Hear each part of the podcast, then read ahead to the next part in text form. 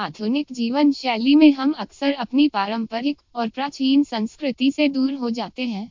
लेकिन क्या आपने कभी सोचा है कि अपनी भारतीय मूल्यों को सम्मानित करने का एक सुंदर तरीका क्या हो सकता है? आइए हम इस आरंभिक पोस्ट में एक सांस्कृतिक सफ़र पर निकलें और टेन फलों के नाम संस्कृत में जानें।